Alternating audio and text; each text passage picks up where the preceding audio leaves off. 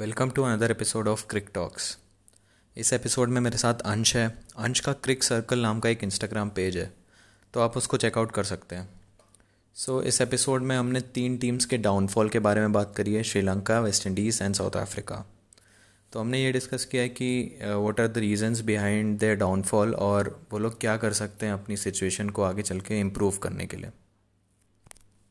का हमारा टॉपिक है वाई श्रीलंका क्रिकेट तो अगर हिस्ट्री की बात करें तो 1986 से 2008 तक श्रीलंका जितने भी एशिया कप के फाइनल हुए हैं सब में फीचर हुआ है।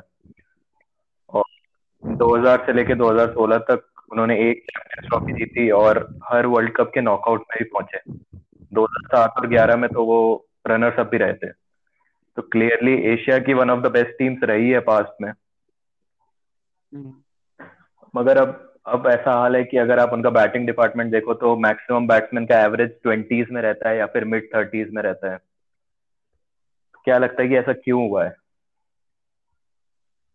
अगर हम सबसे पहले बात करें जो कि आपने बताया कि एशियन टीम जो एक उनको दिया गया था कि एशियन कप के एशिया कप के हर फाइनल में वो फीचर करते थे और एशिया की एक one of the best team थी तो मेन uh, रीजन उसका सबसे जो बड़ा रीजन था अगर हम बैटिंग को छोड़ दें तो क्योंकि एशिया में सक्सेसफुल होने के लिए जो आपके स्पिनर्स हैं वो आपके पास क्वालिटी स्पिनर्स होने ज़रूरी हाँ, है। हाँ, तो हाँ. शुरू से जैसे हमने देखा है कि श्रीलंका के पास काफ़ी अच्छे स्पिनर्स रहे हैं हमेशा से अगर हम देखें तो आ, क्योंकि काफ़ी शुरू में ही मुरलीधरन जो कि एक one of the best spinners हैं हमारी वर्ल्ड में। आ, काफ़ी शुरू से उन्होंने खेलना शुरू किया था और उसके बाद से वो रेगुलरली खेलते आ रहे थे। सिर्फ़ एशिया में ही नहीं, बाहर भी उनका परफॉर्मेंस काफ़ी अच्छा रहा है उसके बाद भी अगर हम देखें तो अजंता मेंडिस काफ़ी टाइम तक थे श्रीलंका टीम के साथ और जब तक थे उन्होंने काफ़ी अच्छा परफॉर्मेंस किया था और, उसके बाद अगर हम रिसेंट भी मतलब ज़्यादा पहले ना जाएँ, कुछ टाइम पहले तक 2012 या 13 तक जब तक रंगना हैरात भी अभी रिसेंटली रिटायर उन्होंने रिटायरमेंट लिया हाँ. तब तक भी रंगना हैरत और दिलरुआन परेरा ने भी काफ़ी अच्छा एटलीस्ट वो एशिया में अच्छा परफॉर्मेंस देते थे। अगर हम टेस्ट की बात करें तो उन्होंने काफ़ी टेस्ट मैचेस जीते हैं। उन्होंने अच्छी टीम को हराया है श्रीलंका में।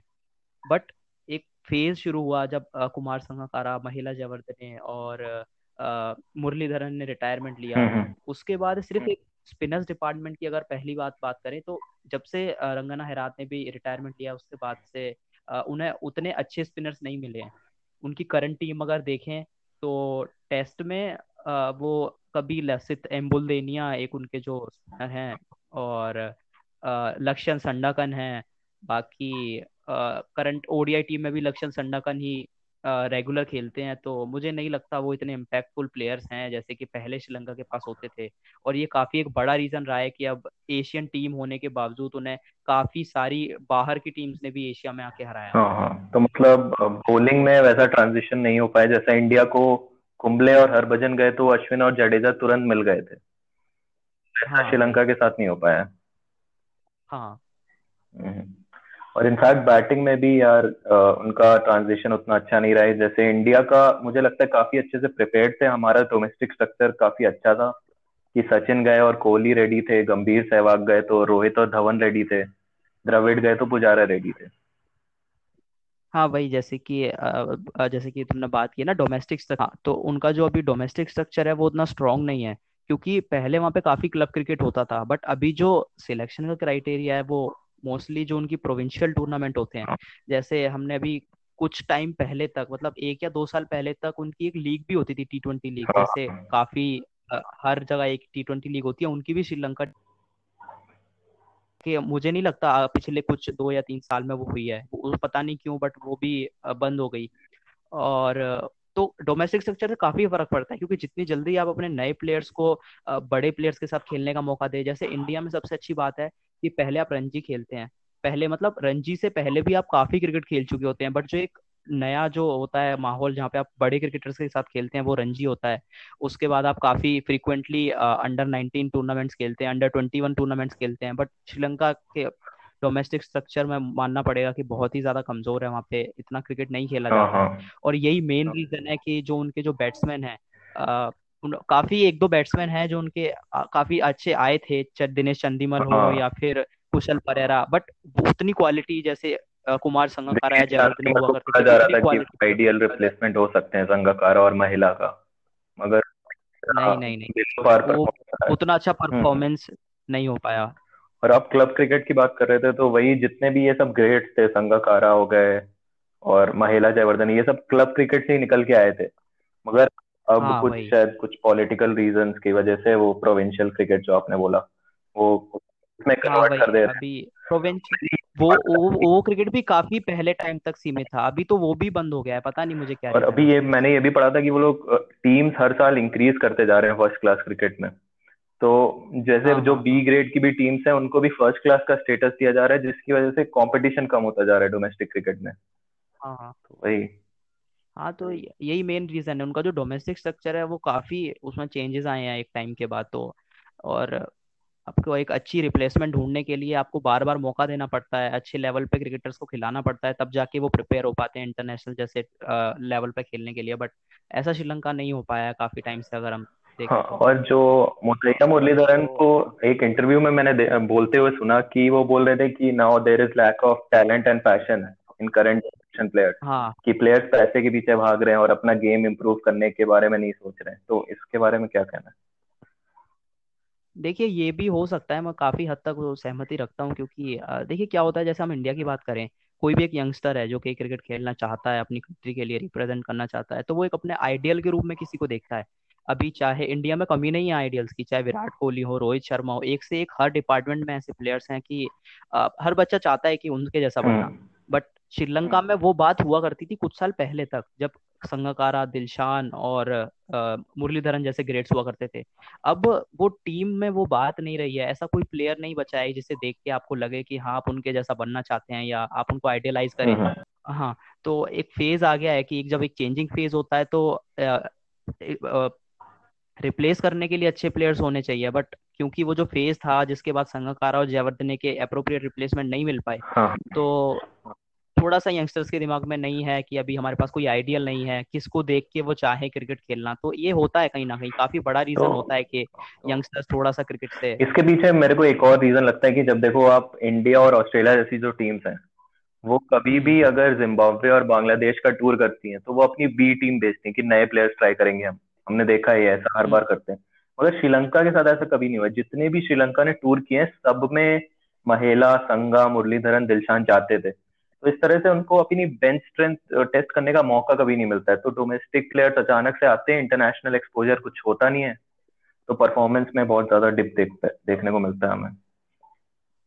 हाँ ये भी बिल्कुल सही बात है इसके पीछे भी दो रीजंस हो सकते हैं कि एक तो वही बात है कि उनके पास अप्रोप्रिएट अमाउंट ऑफ़ बैकअप भी नहीं था। अगर आप बात करें कि जो उनकी मेन टीम थी उसे हर जगह भेजा जाता था तो मुझे नहीं लगता जैसे अभी इंडियन टीम है जो करंट इंडियन टीम है हाँ। ऑस्ट्रेलियन टीम है अगर आप करंट उनके ग्यारह प्लेयर्स को भी दे, निकाल देना तो भी आप उनके ओवरऑल दस या बीस प्लेयर्स ऐसे निकाल सकते हैं जो कहीं भी जाके एक अच्छी हाँ, फाइट दे और सकते हैं किसी वो दस बीस प्लेयर्स ऐसे होंगे जिन्होंने जिम्बाब्वे वगैरह के टूर करे ही होंगे इंडिया के लिए पहले। हाँ हाँ, हाँ। तो वो श्रीलंका में शुरू से मिसिंग था और उसके अलावा एक मुझे रीजन ये भी लगता है कि उनका जो कोचिंग स्टाफ है हाँ, हाँ. एक टाइम के बाद उनका कोचिंग स्टाफ में भी काफ़ी चेंजेस होते रहे हैं और मुझे हाँ. लगता है कि उनको एक पर जो कोच होता है जिसको इंस्पायर करता है अपनी टीम को वो उनको मिलन ढूँढने में काफ़ी दिक्कत हुई है हाँ हाँ और सेम केस उनके कैप्टन के साथ भी रहा है कैप्टन भी कैप्टन के साथ तो बहुत ही ज़्यादा मुश्किल रही है क्योंकि आ, मैं देखा है मैंने एक, एक टाइम था जब आ, आप किसकी बात करें एक मैथ्यूज ले लीजिए हाँ. जयवर्धन संगाकारा भी नहीं मैथ्यूज जब तक एक ठीक ठाक कैप्टन थे हाँ, हाँ. उसके बाद समझ नहीं आता था कि कुछ मैच श्रीलंका हार जाती थी उसके बाद मैंने थिसारा परेरा को भी कैप्टन बनते हुए देखा है और लकमल को भी कप्तानी करते हुए देखा है हाँ. तो जब आपकी टीम में इतने सारे कैप्टन हो जाएँ तो फिर टीम को एक साथ रखना बहुत मुश्किल हो जाता है हम्म, हम्म।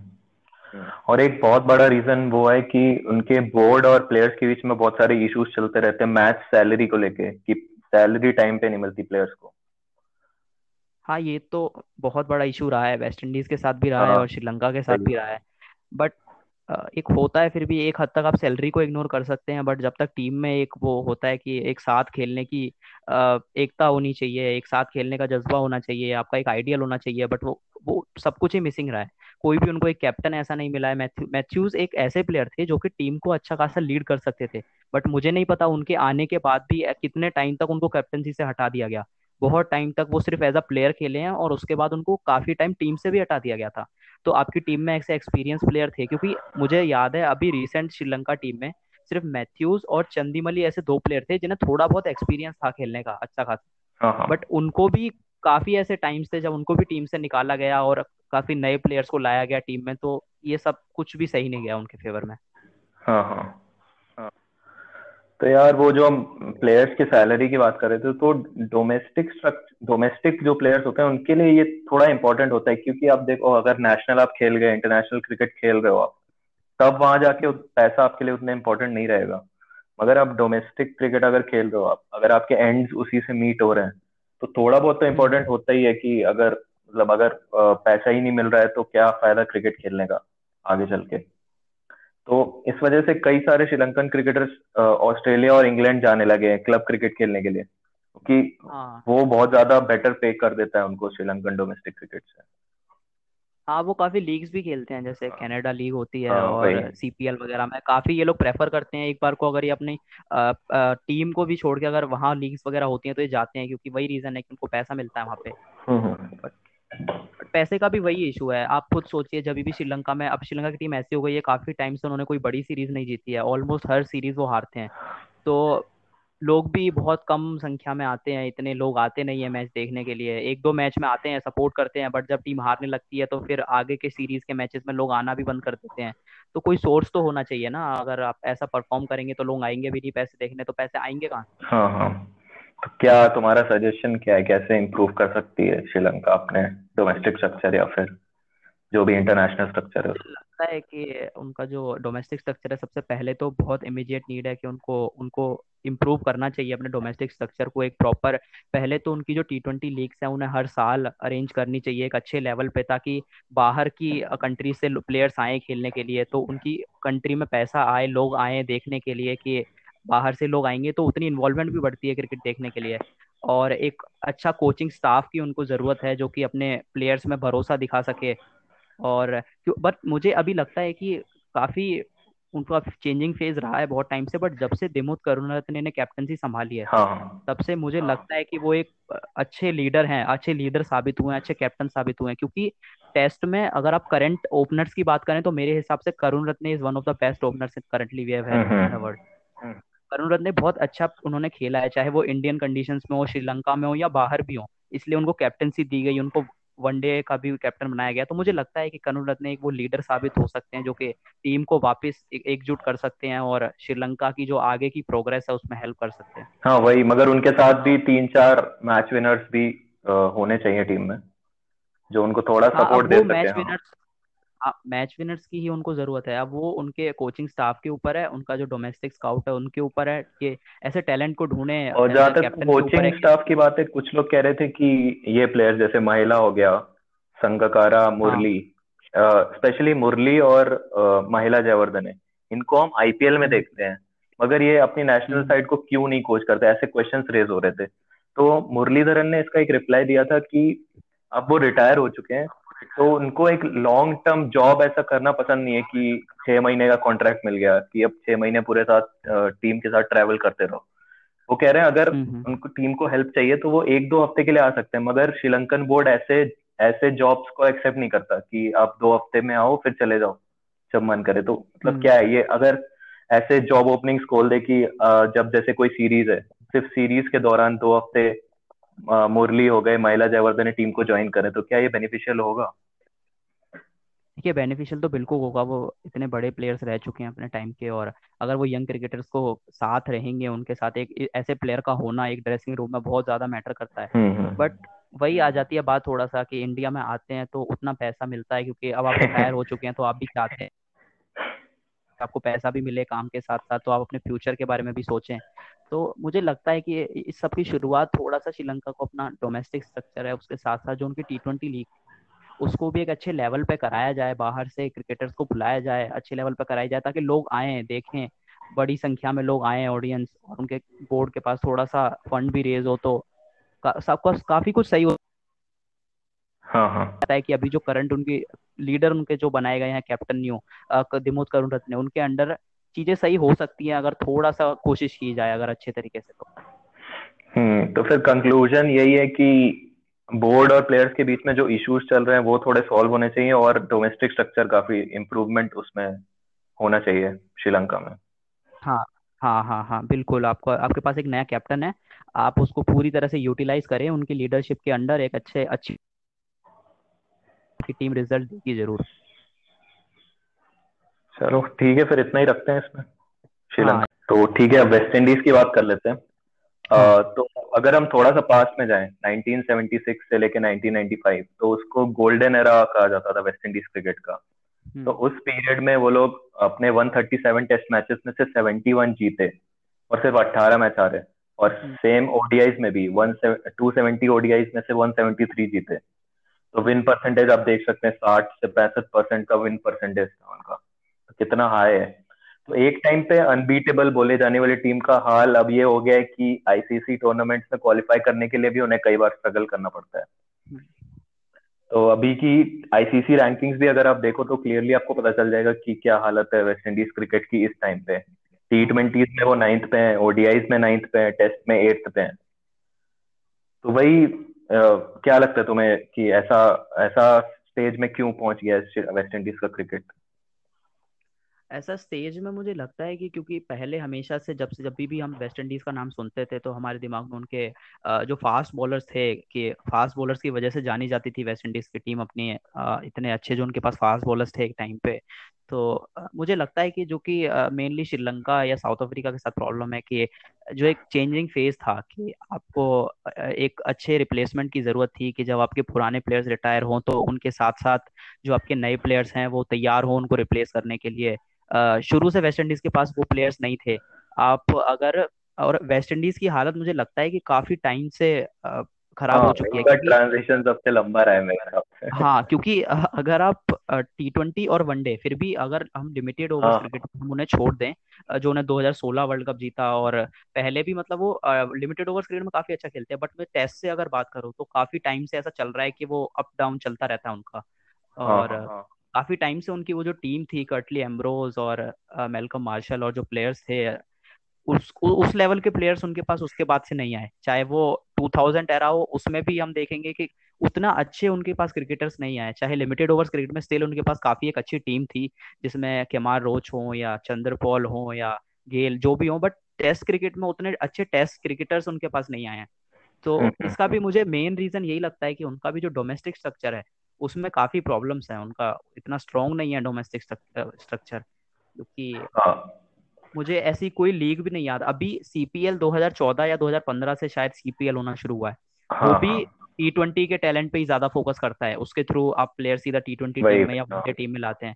बट एक टेस्ट के लिए जो जैसे हम रणजी देखते हैं या काउंटी देखते हैं ऐसे हाँ। मुझे कोई डोमेस्टिक स्ट्रक्चर उनका नहीं दिखता है। कोई लीग नहीं दिखती है जिसके थ्रू आप टेस्ट प्लेयर्स को ट्रेनिंग देते हैं। हाँ तो यार इनके भी वही अपने बोर्ड के साथ पैसे को लेकर लड़ाई चलती रहती है हमने देखा है। इसलिए जैसे बड़े प्लेयर्स भी जैसे Chris Gayle Dwayne Bravo Pollard ये सब हम्म। भी आईपीएल और बाकी के टी ट्वेंटी लीग खेलना ज़्यादा प्रेफर करते हैं instead of playing for the national side हाँ हाँ पैसे का सबसे बड़ा इशू है ही जैसे मैं आ, हम्म। मैं आपको एक एग्जांपल देता हूँ कि आ, 1997 में एक सीरीज़ थी कोई जब वेस्ट इंडीज फॉरेन में सीरीज़ खेल रही थी तो कटली एम्ब्रोज एक प्लेयर थे बहुत उनके फ़ेमस हम्म, तो। उस टाइम वेस्ट इंडीज में एक साइक्लोन हिट हुआ था। तो हाँ. कटली एम्ब्रोज ने अपने बोर्ड से रिक्वेस्ट की थी कि जब तक मैं यहाँ हूँ मैं सीरीज़ खेल रहा हूँ आप टेम्पररी बेसिस पे मेरा ध्यान रखे थोड़ा सा घर का उसको रिबिल्ड करने में एटलीस्ट टेम्पररी बेसिस पे कुछ करें उसका। बट उनके बोर्ड ने मना कर दिया था कुछ भी करने से। तो कटली एम्ब्रोज को वो सीरीज़ आधे में ही छोड़ के और वापस अपने घर को रिबिल्ड करने के लिए आना पड़ा था। तो इससे आप अंदाज़ा लगा सकते हैं कि जो वेस्ट इंडीज का बोर्ड है वो काफ़ी टाइम से अपने प्लेयर्स को उतना सपोर्ट नहीं करता है फाइनेंशियली।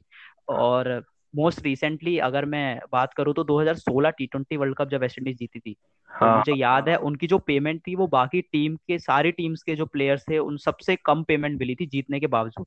वही वही तो, ये डैरन सैमी ने शायद मेंशन भी किया था पोस्ट मैच हाँ, जो प्रेजेंटेशन था फाइनल का। हाँ हाँ हाँ, हाँ तो शुरू से मेन रीजन उनका यही रहा है कि उनके पास उतने हमेशा से उनका फाइनेंशियली स्ट्रांग नहीं है उनका बोर्ड तो वो प्लेयर्स पैसे नहीं दे पाते क्योंकि हमने देखा है जो भी इनके प्लेयर्स हैं क्रिस गेल हो गए डोएन ब्रावो रसल दुनिया में जितनी भी लीग्स होती हैं हर जगह ये खेलते हैं चाहे हाँ, वो बिग बैश हाँ। हो चाहे पीएसएल हो आईपीएल हो हर जगह जाके खेलते हैं बट उनको वेस्ट इंडीज टीम में अभी नहीं देखा गया कितने टाइम से वो ऐसा लगता है कि हर एक नई सीरीज़ होती है हर कुछ चार या पाँच नए प्लेयर्स आते हैं और एक नई वेस्ट इंडीज टीम देखने को मिलती है हर सीरीज़ सिर्फ़ एक प्लेयर मेरे हिसाब से है मार्लन सैमुअल्स जो हाँ मार्लन सैमुअल्स भी मुझे लगता है काफ़ी टाइम उनको हो चुका है टीम को छोड़े नहीं जब तक उनका वो मतलब करियर था जब तक वो नेशनल टीम के लिए खेलते रहे थे मेरे हिसाब से। हाँ, हाँ। बहुत ज़्यादा टी ट्वेंटी बस एक ही प्लेयर मुझे याद आता है। हाँ मार्लन सैमुअल्स और एक दो बॉलर्स आप काउंट कर सकते हैं जैसे केमार रोच हैं हाँ, और अभी जब से जेसन होल्डर ने कैप्टनसी की कमान संभाली है तब से वो भी काफ़ी कोशिश कर रहे हैं टीम को संभालने की बट वही बात है कि एक या दो प्लेयर से आप टीम इतनी अच्छी नहीं हो सकती हो बाकी प्लेयर से काफ़ी फ़र्क पड़ता है। तो, आ, मैंने अभी जितनी भी रिसेंटली टीम की बात करें वेस्ट इंडीज की तो जो उनकी होम सीरीज़ है खास करके तो उसमें उनके जो बॉलर्स हैं चाहे वो शैनन गेब्रियल हो या कैमार रोज जेसन होल्डर और माइकल कमिंस। तो वो काफ़ी इफ़ेक्टिव साबित होते हैं। अभी रिसेंटली आपको याद होगा कि इंग्लैंड को उन्होंने होम में एक सीरीज़ टू ज़ीरो से।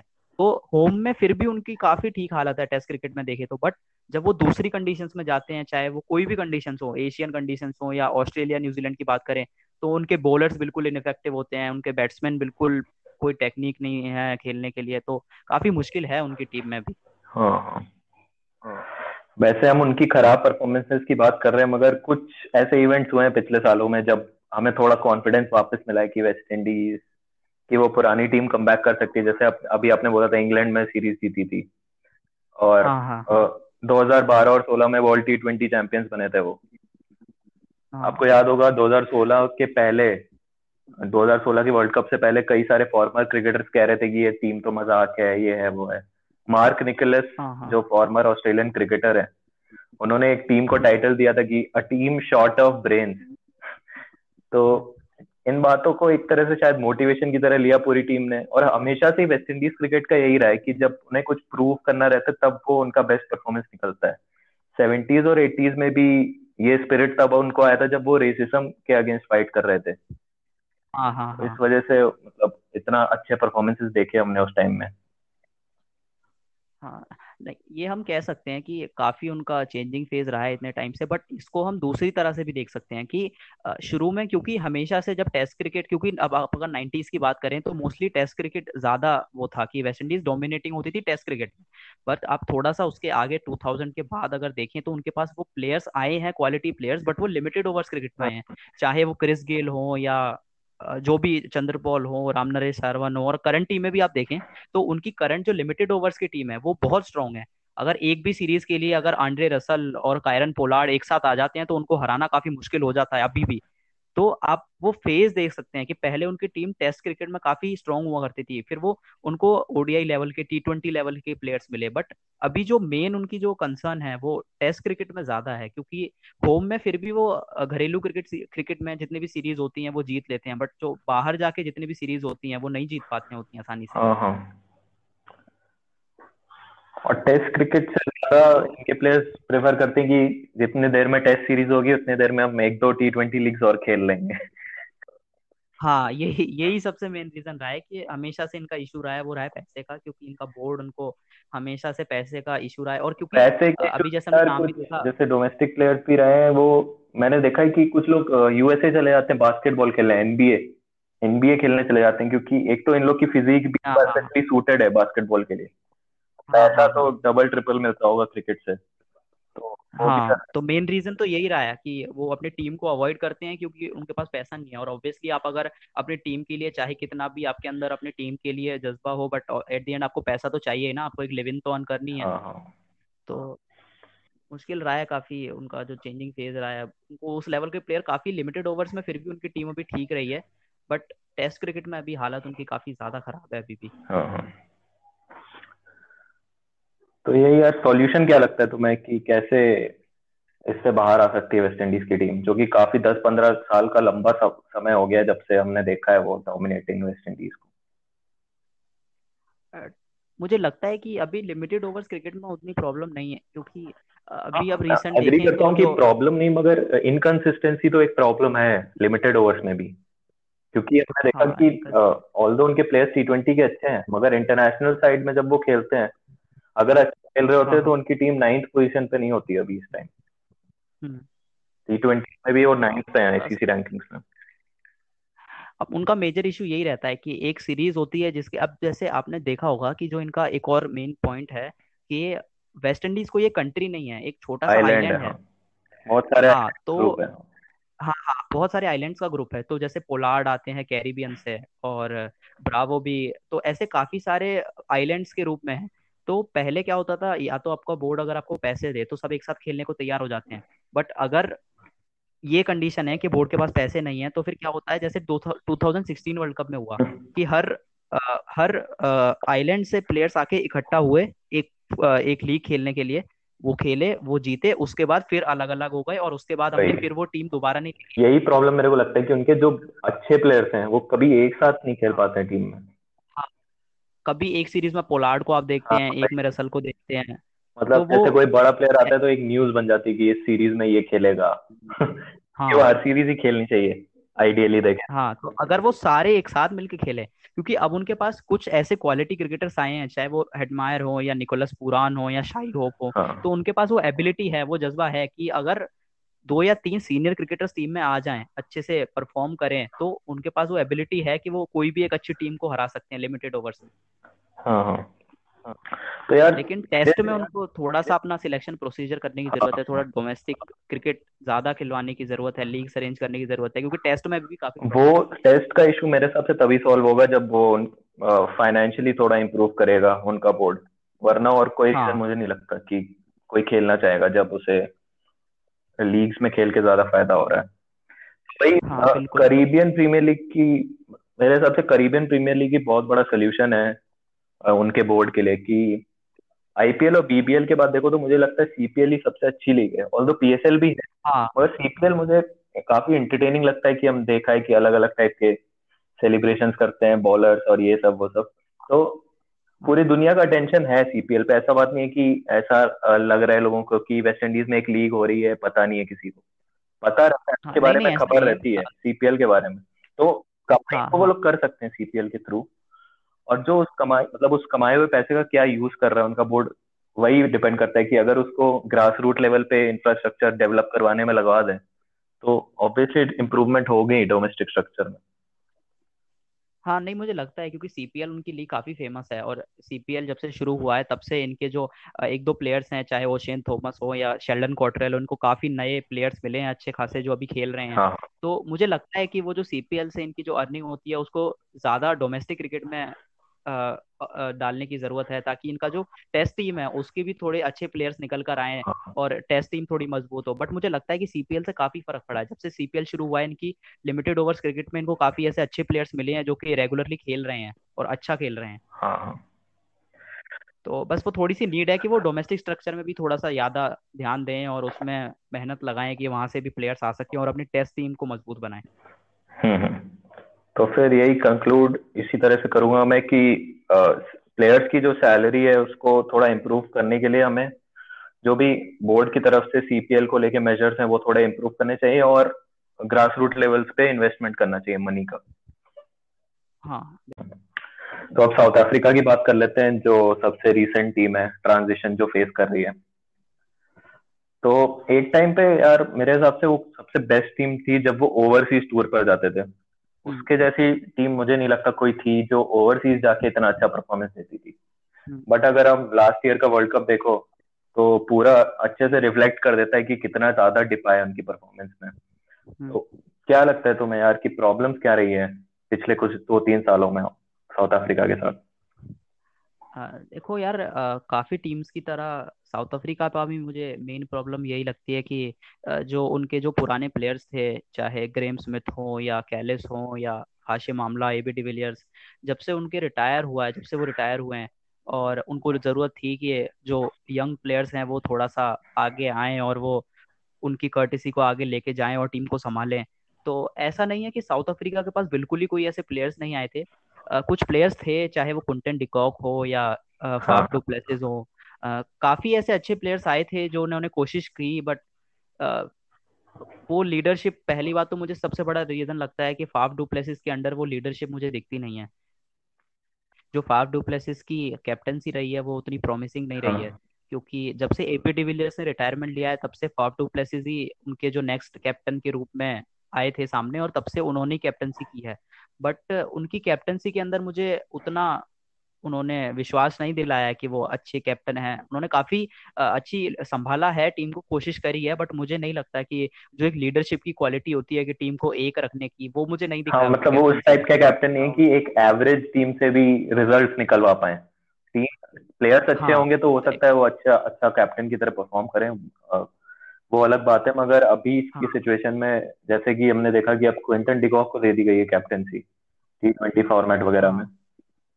तो हाँ, हाँ। इससे मतलब एबी एबी डिविलियर्स के रिटायरमेंट का कितना ज़्यादा इम्पैक्ट पड़ा है ये बताओ एबी डिविलियर्स के रिटायरमेंट का तो काफ़ी फ़र्क पड़ा है क्योंकि आ, मुझे एक सीरीज़ याद आती है जब इंडिया साउथ अफ्रीका टूर करने गई थी आ, मुझे एग्जैक्ट ईयर याद हाँ. नहीं है बट उस सीरीज़ में आपको याद होगा तो इंडिया ने वो सीरीज़ आई गेस ड्रॉ हुई थी हाँ. और मतलब साउथ अफ्रीका को काफ़ी डोमिनेट किया था उस सीरीज़ सीरीज़ की बात कर रहे हैं काफ़ी हाँ हाँ हाँ टेस्ट सीरीज़। समझ गया। तो उस सीरीज़ में सिर्फ़ एक डिविलियर्स थे जो टीम को ऐसी सिचुएशन से संभालते थे और उन्हें काफ़ी रन बनाए थे उस सीरीज़ हाँ, में हाँ, हाँ। और काफ़ी ऐसी सिचुएशन से जहाँ पे विकेट गिर जाते थे शुरू में और उसके बाद संभाला था टीम को। तो वो सीरीज़ पूरी मैं कहूँगा कि डिविलियर्स ने अपने दम पे अकेले लेके चले थे। बट उसके बाद से जब से डिविलियर्स ने रिटायरमेंट लिया है तो मैंने काफ़ी सीरीज़ हुई है साउथ अफ्रीका की। उतना वो बैटिंग में लूज कर देते हैं। उनकी बॉलिंग बहुत अच्छी है। अभी भी कोई डाउट नहीं रबाडा हाँ. हो गए एनगीडी हो गए हाँ. उनकी बॉलिंग यूनिट अभी भी बहुत अच्छी है। बट क्योंकि वो भले ही आप कितनी भी अच्छी बॉलिंग करें बट कोई भी एक अच्छी टीम होगी तो वो two fifty three hundred run बना ही लेती है कोई भी पिच हो।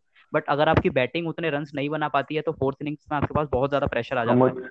तो वो साउथ अफ्रीका के पास हुआ है। डिविलियर्स के जाने के बाद से कोई भी ऐसा प्लेयर नहीं हुआ है कि जो खड़े होके रन बना सके रिस्पॉन्सिबिलिटी वही मुझे लगता है जब से एबीडी रिटायर हुए तो फाफ डुप्लेसी और क्विंटन डिकॉक के ऊपर कुछ ज़्यादा ही रिस्पॉन्सिबिलिटी आ गई है बैटिंग डिपार्टमेंट में।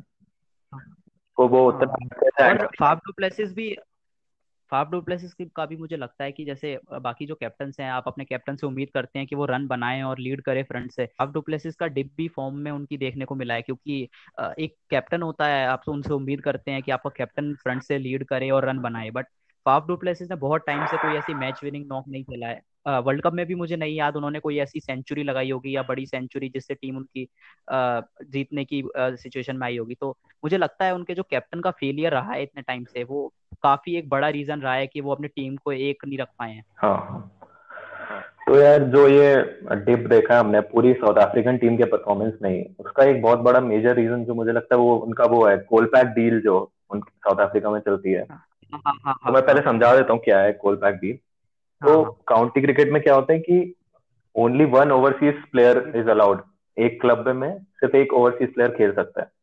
तो कोलपैक डील क्या अलाउ करती है कि तुम जैसे साउथ अफ्रीका से गए काउंटी क्रिकेट खेलने इंग्लैंड में। मगर फिर तुम वहाँ ओवरसीज प्लेयर की तरह नहीं खेलोगे लोकल प्लेयर की तरह ही खेलोगे अगर तुमने कोलपैक डील साइन कर ली है। मगर इसमें एक शर्त होती है कि तुम अब जब तक उस कॉन्ट्रैक्ट के अंदर हो, जैसे दो या तीन साल का कॉन्ट्रैक्ट है तो तुम दो या तीन साल अपनी नेशनल टीम के लिए नहीं खेल सकते हो। तो वही इस इस डील को कई प्लेयर साइन करते आ रहे हैं, क्योंकि अगेन वही इंग्लिश क्रिकेट में बहुत ज़्यादा पैसा है। In comparison to South African तो हमने देखा कई सारे साउथ अफ्रीकन क्रिकेटर्स अभी रिसेंटली शिफ्ट होते जा रहे हैं इंग्लैंड में। जैसे हो गया काइल एबिट उनका काफ़ी अच्छा फास्ट बॉलर था। डेविड वीज़ा को हमने आईपीएल में देखा था वो भी अब शिफ्ट हो गए कॉलिन इंग्रम मॉर्ने मॉर्कल तो ऐसे कई सारे प्लेयर्स हैं जो इंग्लैंड शिफ्ट होते जा रहे हैं धीरे धीरे काउंटी क्रिकेट खेलने के लिए। और ये एक बहुत बड़ा रीजन लगता है मेरे को कि अब साउथ अफ्रीकन टीम में हमें टैलेंट की कमी दिखने लगी जो कि हमें कभी नहीं दिखता था। छह साल पहले आप देखें हाँ, तो। हाँ ये तो काफ़ी बड़ा रीजन है क्योंकि अगर आप बात करें कॉलिन इंग्रम और मैं एक और नाम जोड़ना चाहूँगा राइली रोसो हाँ, हाँ. ये काफ़ी ऐसे प्लेयर्स हैं जो कि हर लीग में जाके काफ़ी अच्छा परफॉर्म किया है इन्होंने चाहे वो वर्ल्ड कप में भी राइली रोसो अच्छा खेले थे शायद। हाँ हाँ हाँ बट उसके बाद फिर वो टीम से चले गए थे उसके बाद उन्हें देखा ही नहीं गया टीम में। तो ये तो काफ़ी बड़ा रीजन रहा है कि उनका जो मोस्ट ऑफ़ द टैलेंट है जो कि आगे चल के टीम में स्टेबल हो सकता था और अच्छा परफॉर्म कर सकता था वो इंग्लैंड जाके उन्हें प्रेफर करा खेलना। हाँ। तो यार कोलपैक डील साइन क्यों कर रहे हैं? इसके पीछे भी बहुत बड़ा रीजन है कि वो कोटा सिस्टम जो चलता है साउथ अफ्रीका में हाँ. कि आपको प्लेइंग इलेवन में सिक्स नॉन वाइट प्लेयर होने चाहिए और उन छह में से दो ब्लैक अफ्रीकन होने चाहिए। फिर वही है। कि आ, बहुत सारे जो वाइट प्लेयर्स हैं वो कोलपैक डील को साइन करना ज़्यादा प्रेफर करते हैं कि इंग्लैंड चले जाओ काउंटी क्रिकेट खेल लो। और इवेंचुअली हाँ ये जैसे कि बहुत सारे प्लेयर्स काउंटी खेलते खेलते इवेंचुअली इंग्लैंड की नेशनल साइड के साथ खेलने लगते हैं। जैसे केविन हाँ हो गया। हाँ वही। हाँ ये एक और सबसे बड़ा रीजन है क्योंकि मुझे याद है एक ऐसा प्लेयर क्योंकि जब टेस्ट में जब डिविलियर्स ऑलमोस्ट रिटायर होने वाले थे तो नंबर चार या पाँच के लिए जो नाम सजेस्ट हुआ वो टेम्बा बवुमा का हुआ हाँ। जबकि उनके अलावा भी काफ़ी अच्छे प्लेयर्स टीम में थे चाहे वो रैली रोसो हो या कॉलिन इंग्राम हो। तो उनको टीम में लाया जा सकता था बट क्योंकि इस डील की वजह से जो उनका जो सिस्टम है उसकी वजह से टेम्बा बबूमा को पहले मौका दिया गया। और मुझे बिल्कुल कोई ऐसी परफॉर्मेंस टेम्बा बवुमा की याद नहीं है जो उन्होंने बहुत अच्छी कोई परफॉर्मेंस दी हो किसी मुश्किल कंडीशंस में। तो उनके साथ काफ़ी इश्यूज़ रहे हैं और ऐसा नहीं है कि इसमें उनको टैलेंट नहीं मिल पा रहा है या ये उनके खुद के सिस्टम की गलती है उसी की वजह से आज वो इस हालत में हाँ। तो बस एक अच्छी न्यूज़ है साउथ अफ्रीकन क्रिकेट के लिए कि 2020 के एंड में कोलपैक डील स्क्रैप होने वाली है। तो हाँ हाँ। वो जो कोल पैक से जो फ़ायदा मिलता था क्रिकेटर्स को वो अब नहीं मिलने वाला है। तो काउंटी टीम्स भी कोलपैक को अना- मतलब एक्सेप्ट करना बंद कर देंगी कि तुम लोकल प्लेयर की तरह अब नहीं खेल सकते हो। तो अगेन वापस हम्म। से शायद मेरे हिसाब से नेशनल टीम के तरफ़ से खेलना प्रेफर करेंगे सारे प्लेयर्स तो बस एक ये अच्छी न्यूज़ है कि शायद हमें 2021-22 तक वापस एक साउथ अफ्रीकन टीम दिख पाए अच्छी। हाँ हाँ और होना भी चाहिए क्योंकि आप देखिए जो करंट वर्ल्ड क्रिकेट है उसमें अ, चाहे वर्ल्ड कप हो या कोई भी बड़ा टूर्नामेंट हो आप चाहते हैं कि थोड़ा कंपटीशन देखने को मिले। एटलीस्ट सात या आठ ऐसी टीम्स हों जो अच्छा खेलें बट अभी टॉप फोर टीम्स आप अगर गिने तो इंडिया न्यूजीलैंड ऑस्ट्रेलिया और इंग्लैंड इनके अलावा मुझे नहीं लगता कोई ऐसी टीम जिसको स्ट्रॉन्ग कंटेंडर्स माना जाता है किसी भी टूर्नामेंट से पहले। हाँ। तो साउथ अफ्रीका जैसी टीम जो कि हमेशा से एक स्ट्रॉन्ग टीम मानी गई है हर जगह अच्छा परफॉर्म करते थे बट उनकी भी फॉर्म में ऐसे डिप देखने को मिला तो जो कंपटीशन है इंटरनेशनल लेवल पे वो काफ़ी कम होते जा रहा है। और हमें ज़रूरत है कि हम ऐसी नेशंस की मदद करें या उनमें थोड़ा सा कॉन्फिडेंस लाएँ कि एटलीस्ट कॉन्फिडेंस आए उनमें कि हमें कंपटीशन देखने को मिले। कोई टीम अगर वर्ल्ड कप में जाती है तो एटलीस्ट अपना हंड्रेड परसेंट तो दे। आप वही देखना चाहते हैं लोग इतने बड़े लेवल हाँ क्योंकि वही यार साउथ अफ्रीकन टीम की ऑल काफ़ी लोग बोलते हैं कि वो आईसीसी टूर्नामेंट्स अच्छा नहीं खेलते मगर मुझे लगता है लीग हाँ। मैचेस में आईसीसी टूर्नामेंट्स में भी काफ़ी अच्छा परफॉर्म करती थी ये टीम क्योंकि मुझे लगता है जब भी हाँ इंडिया का मैच साउथ अफ्रीका से होना होता था मुझे थोड़ा डर लगता था कि ये लोग हरा देंगे। इवन टू थाउज़ेंड 2011 हाँ वर्ल्ड कप में जो एकलौता मैच इंडिया हारी थी वो साउथ अफ्रीका से हारी थी। हाँ हाँ हाँ बिल्कुल। तो वही है। हाँ इसमें तो कोई डाउट नहीं है। साउथ अफ्रीका की टीम भले ही वो उनका रहा है थोड़ा सा कि नॉकआउट्स में जाके चो कर देते हैं बट पूरी लीग स्टेज में कोई भी वर्ल्ड कप हो उन्होंने हमेशा अच्छा परफॉर्म करा है। हर लीग स्टेज में हर वर्ल्ड कप में उन्होंने अच्छा परफॉर्म करा है। और अभी काफ़ी इतना टाइम हो गया है कि अभी लगता नहीं है किसी को कि साउथ अफ्रीका से मैच है तो थोड़ा कम्पिटेटिव होने की उम्मीद है। सब थोड़ा सा लाइटली ले लेते हैं कि हाँ साउथ अफ्रीका भी वो South Africa last world cup में शायद वो शुरू के सारे मैच हार गए थे पाँच के पाँच हाँ। तो वही। तो ये रहा है। बट मुझे लगता है कि थोड़ा सा अभी ये कॉलपैक डील खत्म होने के बाद और क्योंकि अभी जो रिसेंट इनकी सीरीज़ हुई थी ऑस्ट्रेलिया से तो क्विंटन डिकॉक को बनाया गया लिमिटेड ओवर्स का कैप्टन और हाँ तीन ओडीआईस थे जो जीते हैं इन लोगों ने तीन ज़ीरो से वो सीरीज़ जीती है ओडीआई की। हाँ। तो मुझे लगता और है कि जो अब थोड़ा सा को उन्होंने डायरेक्टर ऑफ़ क्रिकेट बनाया वो भी काफ़ी अच्छा डिसीज़न मुझे लगता है। हाँ। क्योंकि उन्होंने अभी ये भी बोला है कि जो लोग अब जो प्लेयर्स अभी कोलपैक डील के अंडर साइंड है जब कोलपैक डील खत्म हो जाएगी तो हम उन्हें वापस बुलाने के लिए वेलकम करते हैं नेशनल साइड में। तो हो सकता है हमें कॉलिन इंग्रम और रायली रूसो वापस दिखे साउथ अफ्रीकन टीम में। हाँ बिल्कुल एक ये अच्छा इनिशिएटिव हम मानेंगे क्योंकि ज़रूरत है साउथ अफ्रीका को थोड़े अपने एक्सपीरियंस क्रिकेटर्स की जो आके टीम में थोड़ा सा मनोबल बढ़ाएँ हाँ। टीम का और जो नए प्लेयर्स हैं उनके मोस्ट इम्पोर्टेंटली ऐसे प्लेयर्स चाहिए जो सिंगल हैंडेडली मैच जिता सके। क्योंकि मतलब थोड़े हाँ देखे हैं उनके थोड़े बहुत कई प्लेयर्स ने दिए हैं मगर ऐसे नहीं चलेगा कि एक दो मैच में परफॉर्म किया फिर एक दो मैच में सीरीज़ से ही बाहर निकाल दिए गए। तो वही। हाँ बिल्कुल वही इशू है ना कि उनका जितने भी प्लेयर्स हैं वो एक या दो मैच में पर प्लेयर उनके परफॉर्म करते हैं। ऐसा नहीं है कि हर मैच में आप उम्मीद करें कि उनका पूरा जो टॉप ऑर्डर है या पूरा मिडिल ऑर्डर चलेगा।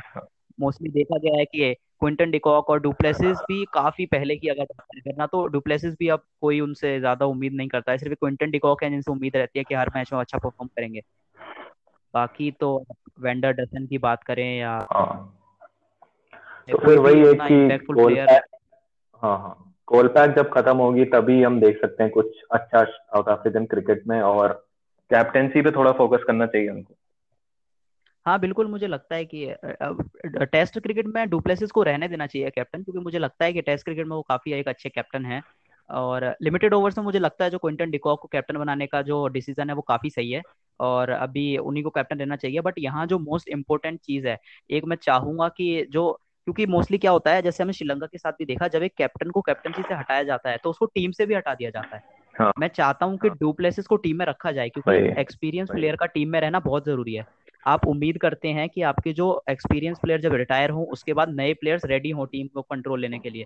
उसके लिए आपको बहुत ज़रूरी है कि आपके जो नए प्लेयर्स हैं वो एक एक्सपीरियंस प्लेयर के साथ ड्रेसिंग रूम शेयर करें उनके साथ खेलें। हाँ, हाँ। तो मुझे हाँ, उम्मीद है कि वो टीम से नहीं निकालेंगे। टेस्ट में डुप्लेसिस को कैप्टन रहने दिया जाए और लिमिटेड ओवर्स क्रिकेट में भी डुप्लेसिस को रखा जाए टीम में। वो काफ़ी उनके रहने से काफ़ी इफ़ेक्ट पड़ेगा टीम में। हाँ।